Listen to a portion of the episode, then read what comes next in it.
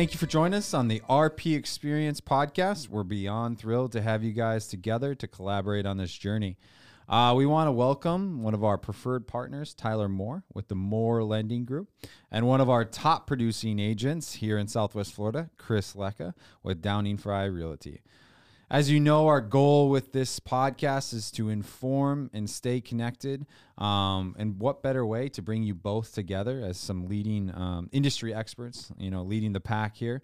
Um, the what we're going to be doing with this podcast is obviously diving deep into the nitty gritty um, of both of you individuals, not only professionally within real estate, um, but also personally, and and what you guys like to do outside of the works, uh, outside of work. Tyler, you're. Uh, if I remember right, you're from California and you turned Florida. So, uh, welcome to the show and tell us a little bit about yourself. Yeah, appreciate it. Thank you for having me, Chris.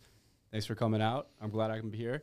Um, so, yeah, I grew up in California. Um, I moved to Naples, Florida in 2001. Okay. My dad was actually in the mortgage industry. He's been in the mortgage industry for over 40 years. He was working at Washington Mutual and took a job to transfer from California over to Florida. So wasn't too excited to move yeah. to Florida at the time. I love California, but looking back was the best thing that ever happened to me. Okay. So moved to Florida, went to high school here, graduated, went to the best college in the state of Florida, which is Florida State, Go Noles. Um, did four years up there, and when I graduated, um, I decided to move back to Fort Lauderdale. Okay. I had a lot of family and friends over there. Um, I took a job in the wine and spirits industry. I did that for about five years until I spoke with my twin sister, Brittany, who's been in the mortgage industry for longer than me. And she said, Tyler, what are you doing? you need to make a move. Yeah. You need to come to the mortgage industry, work with dad, work with me. We have a great, you know, gig set up for you. Yeah. And I made the transition. Um, so I've been with Moore Lending Group now for over five years. I do business over in uh, a lot of business over in the east coast of Florida, right. business over here in Southwest Florida, um, and I love what I do. So yeah, you're back and forth a lot. Back and forth a lot. You know, my, my parents are still over here.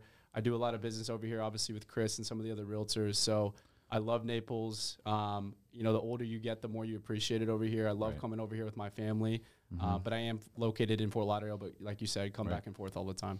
Yeah, because you have a family over there, right? Little one. Yep, I have a little two-year-old son named Lincoln. Awesome. Um, yeah, he's he's the my, my real full time job. So. exactly. The loan officer is my second job. Yeah. Family first, right? Work second. Obviously, you invited one of our top producing agents here uh, in Southwest Florida. Uh, he's killing it. Uh, you've been doing what real estate since 19 years old, I think, right? Something like that. Um, 18. 18. All right. High so, He's already corrected. Right. He's already corrected. Typical realtor, right? All right, Chris. Well, uh, Chris Lecca here. Um, glad to have you on here. Now you're from up in the Northeast, and then you turned and said it's a little probably too cold. I got to be down in Florida, or I guess maybe your family said that, right? Um, so you came down at what age? Uh, I was 15. Okay. Um, and uh, what got you into real estate? Like, I mean, 18 years old, you're pretty young. So we're from a small town in Massachusetts, and my entire childhood, up until we moved here, my parents owned, maintained, and leased over 100 rental properties. And before we moved here, um, I was like 13. We started coming to Naples to visit. Yeah. And you know, we kept coming down here, and like you know, Naples is beautiful, and I was exposed to the real estate here. And you know, but again, my entire childhood, my parents were like were grooming me to like take over the family business of all these rental properties. But then we came down here. I loved it. My parents loved it, and I was a freshman in high school. My parents like, you know what? What are your thoughts on moving to Florida? Like moving to Naples? What do you think? And I think they're expecting me to like kind of like you know be like kicking and screaming about moving. I was like, no, let's let's do it. Like I'm not fighting you. Like yeah. when we leave, like I'm ready. Yeah, bags are packed. Uh, well, that's just it. And like, so I was always exposed to the real estate, but the rental side. And then we started vacationing. I was exposed to the real estate here. I was like, you know what, this is if I want to pursue sales and be in real estate, Naples is the place to be. So I said, yeah, let's go. And we moved here. And then I went through high school, graduated 09, went and got my license two months out of high school, and just hit the ground running. And that was already shoot 13 years ago. Yeah. And or 12 years ago and rest is history. Well, uh, obviously, let's dive in here a little bit uh, about what's going on in Naples and this current market. Um, it's unreal, right? Uh, it's it's pretty hectic. Um, days on market is pretty much non-existent. I feel like. Um, so, first of all, Tyler, how is that affecting you and your business? So the lack of inventory is definitely, you know, one of the problems we face, especially when I represent the buyers. Um, I pre-approve a lot of clients, and they're excited, especially if they're a first-time home buyer, to go and purchase their first home. But when there's a lack of inventory, there's tons of competition on the property. So, as Chris can allude to, if there's 10, 15, 20 offers on a home and you're not coming in either all cash, above ask, or even waiving an appraisal contingency, you're not going to have the best chance to buy the home. Right. So we're lucky because the interest rates are very low Right. and the lending has kind of, you know, uh, eased up a little bit after Yeah. COVID. Yeah. But when there's no properties available, it makes it very difficult for, you know, clients to buy a home. Yeah. I mean, how is Lucky going to get paid if there's no houses to sell? How's that affecting you right now? It's, it's like the wild west of real estate right now. It's just unbelievable. Mm-hmm. Um, kind of like what he said. It just, you know, you're probably rewriting like, you know, 15, 20 pre-approval letters with new addresses and new amounts, you know, all the time for the same buyer because you just keep writing offers for your for your buyers and sometimes you get them, sometimes you don't. Yeah. And you know, it's got to the point too where I have to educate my buyers up front, especially if they're financing. I'm like, look, this this is how it is nowadays.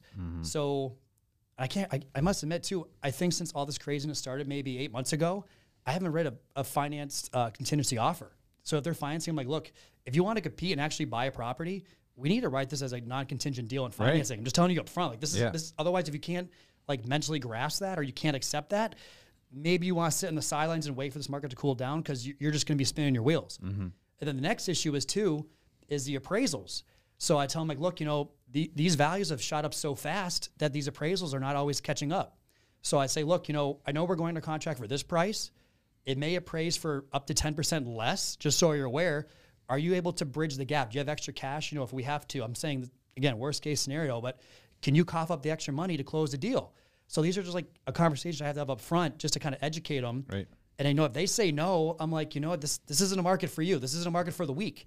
And if they can if they can swallow it and do it, you know, I'll work with them. But it's really important to educate them because otherwise everyone's just spinning their wheels. If you can't, you know, if you can't compete with what's going on, you're just not ready to do it. You know, you re- not ready to make a move. Well, especially here. I mean, I feel like everyone's paying cash for these properties. Mm-hmm. I mean, you have people, investors, you know, just people coming down here with cash buying them.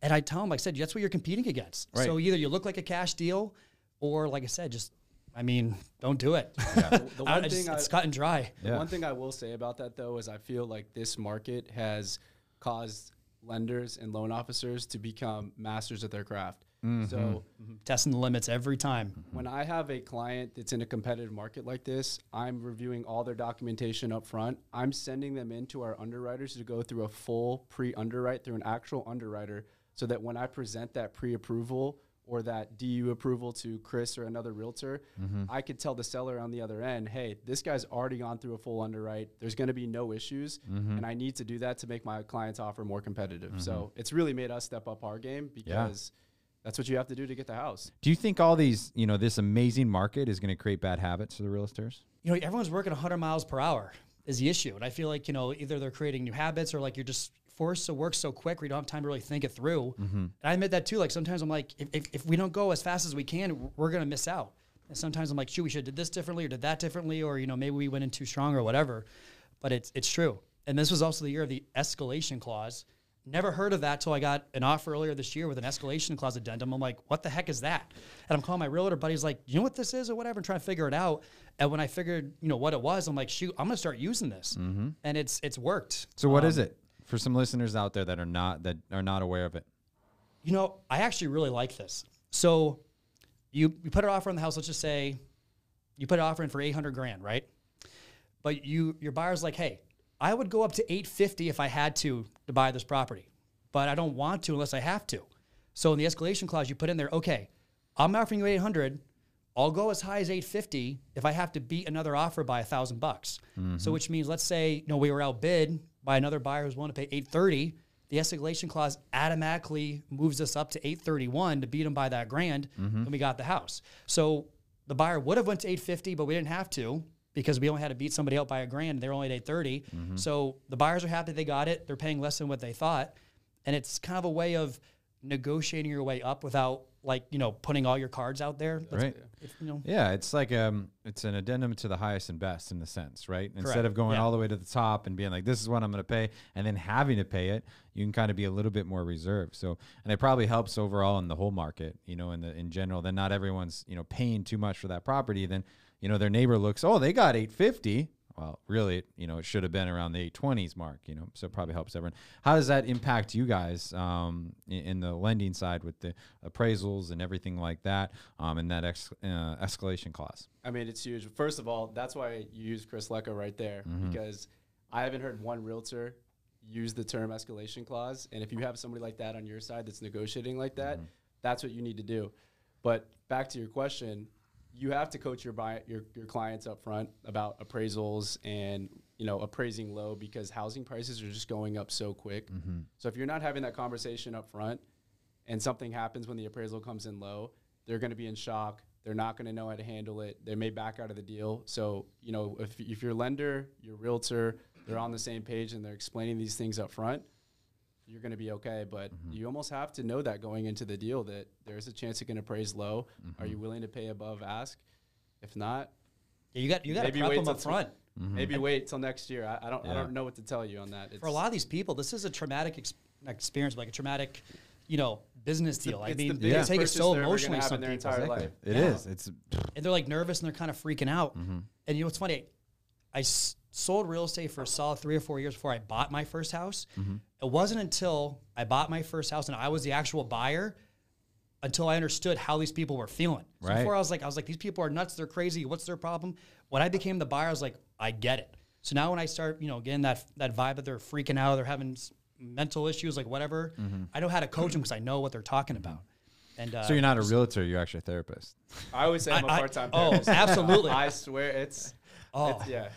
What I got the husband hats do you calling me, wear? I got the wife calling me. You know, just it's unbelievable. Oh, I could only imagine. So, um, let's talk a little bit about refinancing. Obviously, that's been huge right now, right? I'm doing it right now. The- re- See, refinancing. Now's the time to do it. Ah, the mar- the the rates are so low, right? Might as well capitalize it. There's a lot of people that wish they could go get out, you know, let's say sell their house and you know go somewhere, but supply is pretty low, um, and demand's high, right? So they're taking advantage of refinancing. Can talk about it a little bit. I mean, obviously rates are changing on the daily, so we don't want we don't really want to discuss rates, but um, let's talk about refinance. Absolutely. So to refinance right now is one of the best times. We actually got great news from Fannie and Freddie that they were removing a 50 basis point hit to clients on doing a refinance. So not to dive too deep into rates, but let's say you were doing a three hundred thousand dollar loan mm-hmm. and there was a 50 basis point hit. That was a $1,500 fee. You, the client, was going to have to endure during that refi. Okay, so Fannie and Freddie just waived that as Wow. effective August 1st. So that's amazing news. Yeah. They waived that. Rates are low. So the two main reasons people are going to refi are number one, to lower their rate. And then number two is to potentially pull out some equity of their home. So with the houses appraising so high and appreciating so much in value right now, people have tons of equity. Mm-hmm. If I were to tell you, hey, maybe you can't go out and buy a new home right now, but take some equity out of your house, pay off some of your debt, use that money to add a pool, add a bedroom, renovate your home to make it better for you Yeah. It's a great time to do it. Low rates, appreciating values, and at least for us, you know, our underwriters are great. They've allowed us to be a lot more lenient post COVID, so we're able to close loans in 30 days. That's awesome. So what I'm getting at here, or what I'm hearing, I guess uh, would be a better way of saying it is, you know, refinance, take some money out, right? Put in the um, features that you'd want, and then if you guys think this, as the market continues to go up, because I don't really think demand is going to go away anytime soon, especially down in Florida, you know, that's the time because market go, you know, then your your house is worth more. Is that something that you would agree with, Lecca? Or Oh, yeah. um, okay. Is, is do you see people doing that? Do you see people taking advantage of it? Well, I'm doing it right now. I mean, that's just it. So I mean, I mean, I bought my house a year and a half ago at a great rate, and typically your cash out refi rate's always higher than if you had to go, you know, buy a house brand new, like from the start. Right. But I'm refinancing the exact same rate, and I'm pulling all this equity out of the house. I don't have any real need for it, but my mentality is like, hey, how often can I borrow and leverage this asset Right. at this kind of rate? So I'm just going to go put the money on the side, wait for the next investment opportunity to come along and use it then. Mm-hmm. But I mean, to me, it, it's it's you got to use it. It's there. And, and one of the things I tell people too is let's say you were going to take the equity of the home at, let's say, a 3% rate, and you were going to invest that into the market. Do you think you're going to earn a higher rate of, re- of return versus the 3% you're paying on the mortgage? Mm-hmm. Chances are the answer is mm-hmm. yes. So, Yeah. I mean, That's if true. you have the equity, it's, it's one of the best times to ever do it to refinance. Unless you get into crypto, right? Just kidding. I That's a whole I- nother I think can of Dogecoin worms. is at 15 today. Uh, yeah, I don't even Well, my know thought anymore. is too like if you can borrow against the house and then you know pay down other debts like you said, like whether Right. you know you want to you know pay off the car or like your toys or whatever. I'd rather leverage the house and have everything you know owned free and clear because I can write off the interest on my house. I can't Right. write off you know the interest on my car payment or a boat payment or whatever payment I have.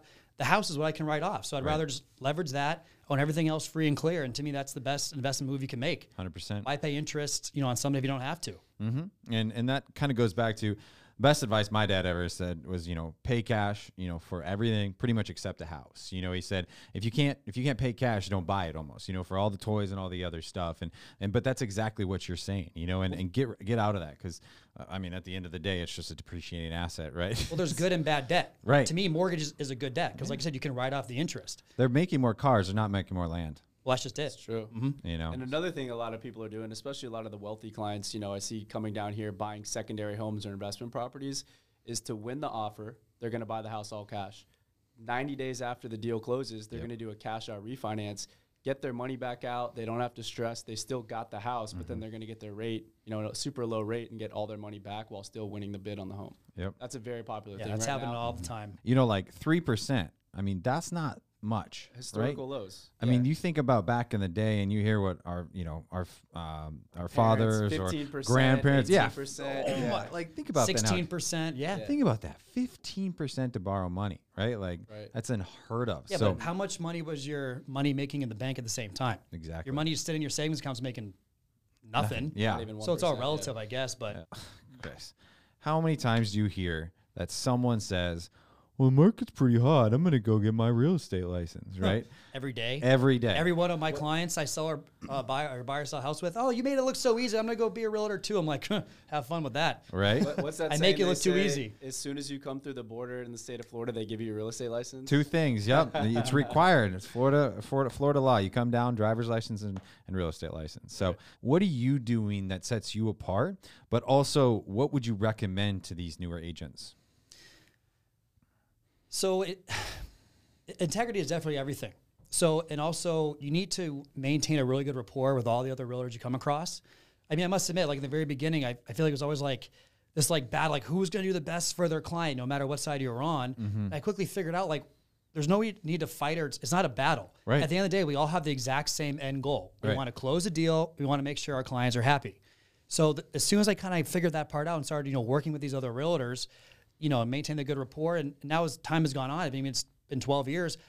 I'm working with some of these realtors, you know, two, three, four, five times, like over Yeah. and over and over again. And these deals with them are like on autopilot. Right. Like it's just easy. It's like I know they're good. They know I'm good. We just we never even talk to each other on the phone. Everything's just email. Quick, okay, done, done, whatever. Mm-hmm. Deals closed. Good. Moving on to the next one. Love it. So that's super important. And also, you know, same thing with your customers as well and your clients. You know, I, I find myself coming across times where my client's upset over something in the deal. wasn't anything I did, whether it's, you know, there's so many things that could go wrong. But they look to you to be the problem solver. Have the solution. Don't get flustered. Like just deal with it. Even if it costs money out of your pocket, so what? So every time, I mean, every now and then I have to do something, you know, a couple hundred bucks there, you know, whatever as long as they're happy, that will a couple hundred dollar extra investment I made to fix a problem is coming back to me tenfold because they're Oh, yeah. happy. They're referring me all their friends, their family. When they want to buy or sell again, they're calling me Mm-hmm. every single time because I made that so easy. And my goal is just to make sure they're happy. Right. So that's number one. So customer step- service, right? Oh, customer service. Don't step over dollars to pick up pennies. Like Yep. look at the, the long term. So don't check, don't chase the check, which a lot of realtors do, right? They're Yeah. usually, oh, I don't know where I'm going to pay, you know, rent or pay this or bills or whatever, and they're chasing that check, Yeah. you know, and they forget that the only way they're going to get those checks, if I'm correct here, is by the relationships that they're, you know, Mm-hmm. they're helping during that process. I figured out you could do 99% of that deal flawlessly, but if 1% goes haywire, the only thing they remembered was that one So you need to fix that 1%. Yeah. I remember I went, went to a final walkthrough I mean, the carpets look great. Like when you know when we went to contract, these carpets were trash when they moved out. Like I don't know what happened underneath the beds or someone died or whatever. The carpets were atrocious. Unfortunately, it's cosmetic, and they're freaking out. I'm like, look, you know what? We'll get a quote. I'm gonna buy you new carpets. Don't even worry about it. Just we gotta keep it moving. Yep. I want you happy. And guess what that did? I got easily, you know, five to ten extra leads out of those people. Mm-hmm. That's why 'Cause I fixed that Chris 1%. there, you Right. know. I fixed that one percent problem. Yep. Yep. It was probably a five percent at that point. All the floors. It's true, but- yeah. but you fixed it. But don't look at it that right. way. Right. No, you can't exactly. be like, oh, it's a lot of money. Be like, no, Well, if that's what you got to do. five do. to ten deals. I mean, I, I'm no mathematician, but five to ten more deals.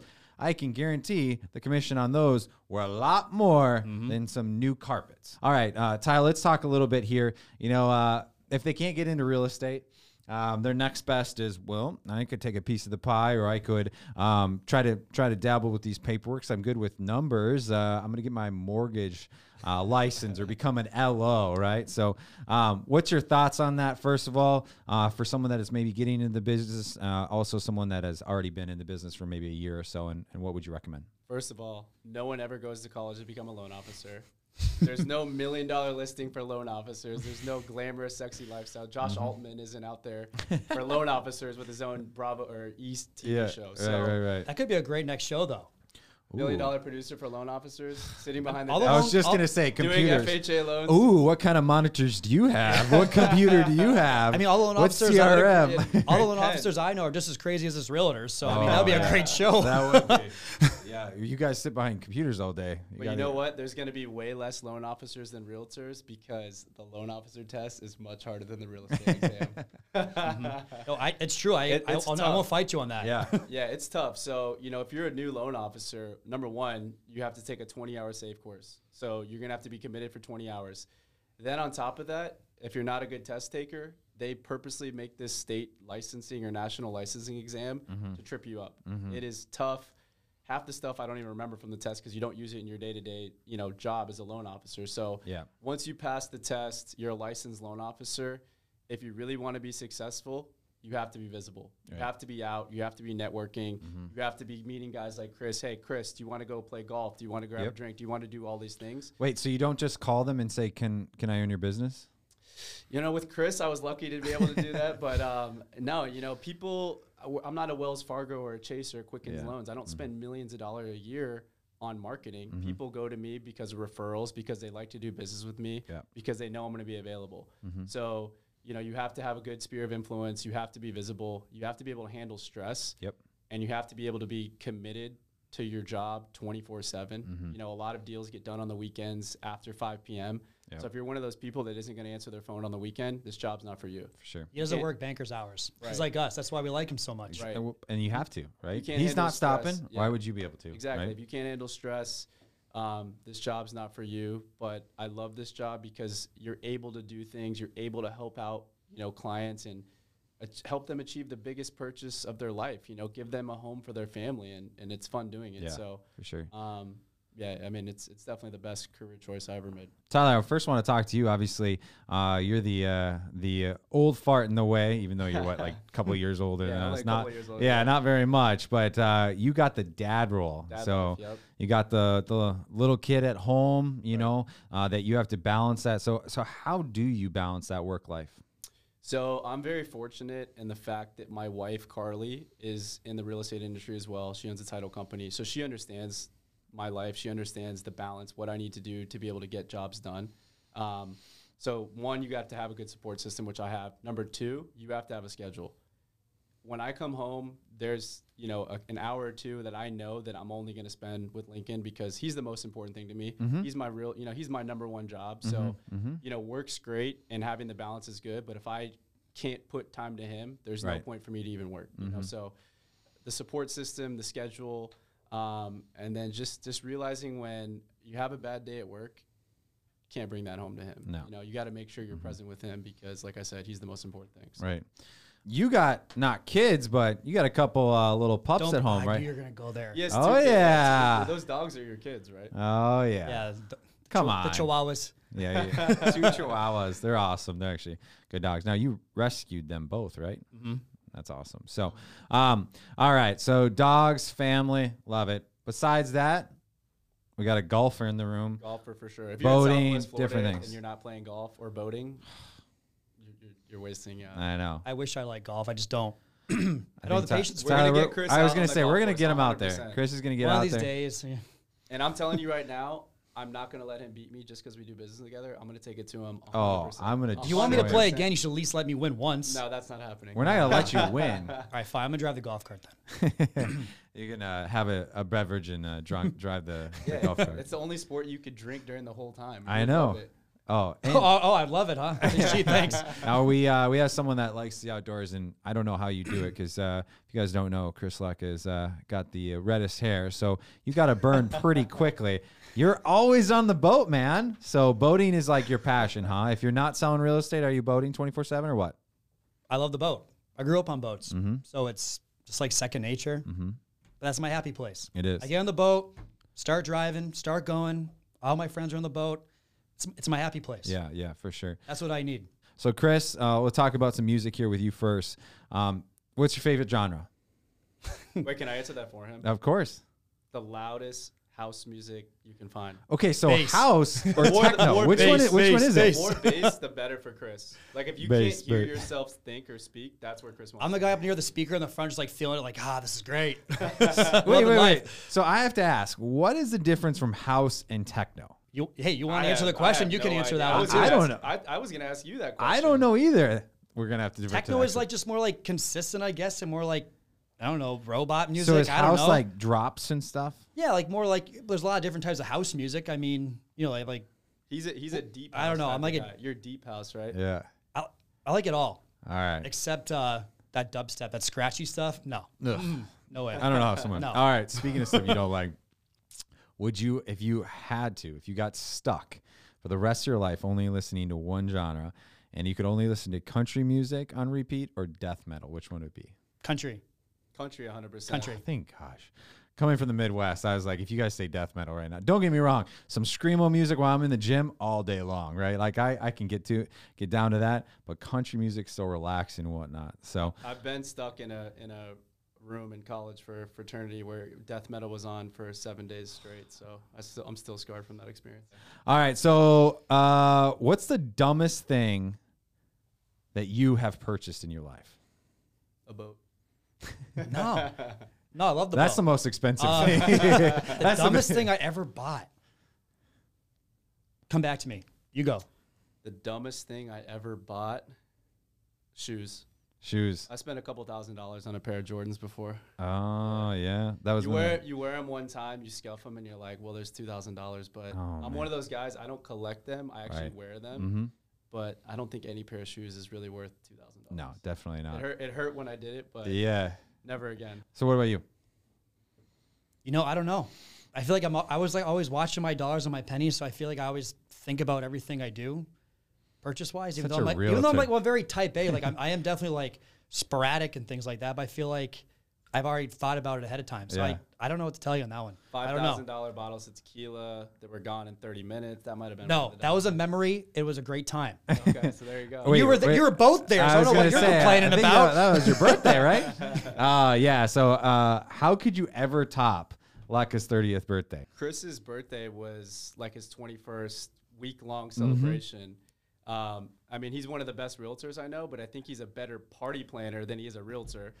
If Oh no, anybody I went saw his, to- I saw his stress come out a couple times if during it. If anybody went to his realtor appreciation party, Yeah, I thought it was going to be a low key thing, you know, Yeah. some wine, some hors d'oeuvres. Yeah. There's a robot blowing smoke out Mhm. with techno lights and a full DJ. Said Chris Lecca across his chest It was so cool. Oh So- my. Fucking lights like going across. So his what chest. you're saying is you need to use Chris Lecca as a realtor so they invited to his parties. A hundred Mm-hmm. percent. And if there's somebody that could throw a better party out there than Lecca, I want to meet them and I want to get invited to that party. Right, Please. exactly. Plus one.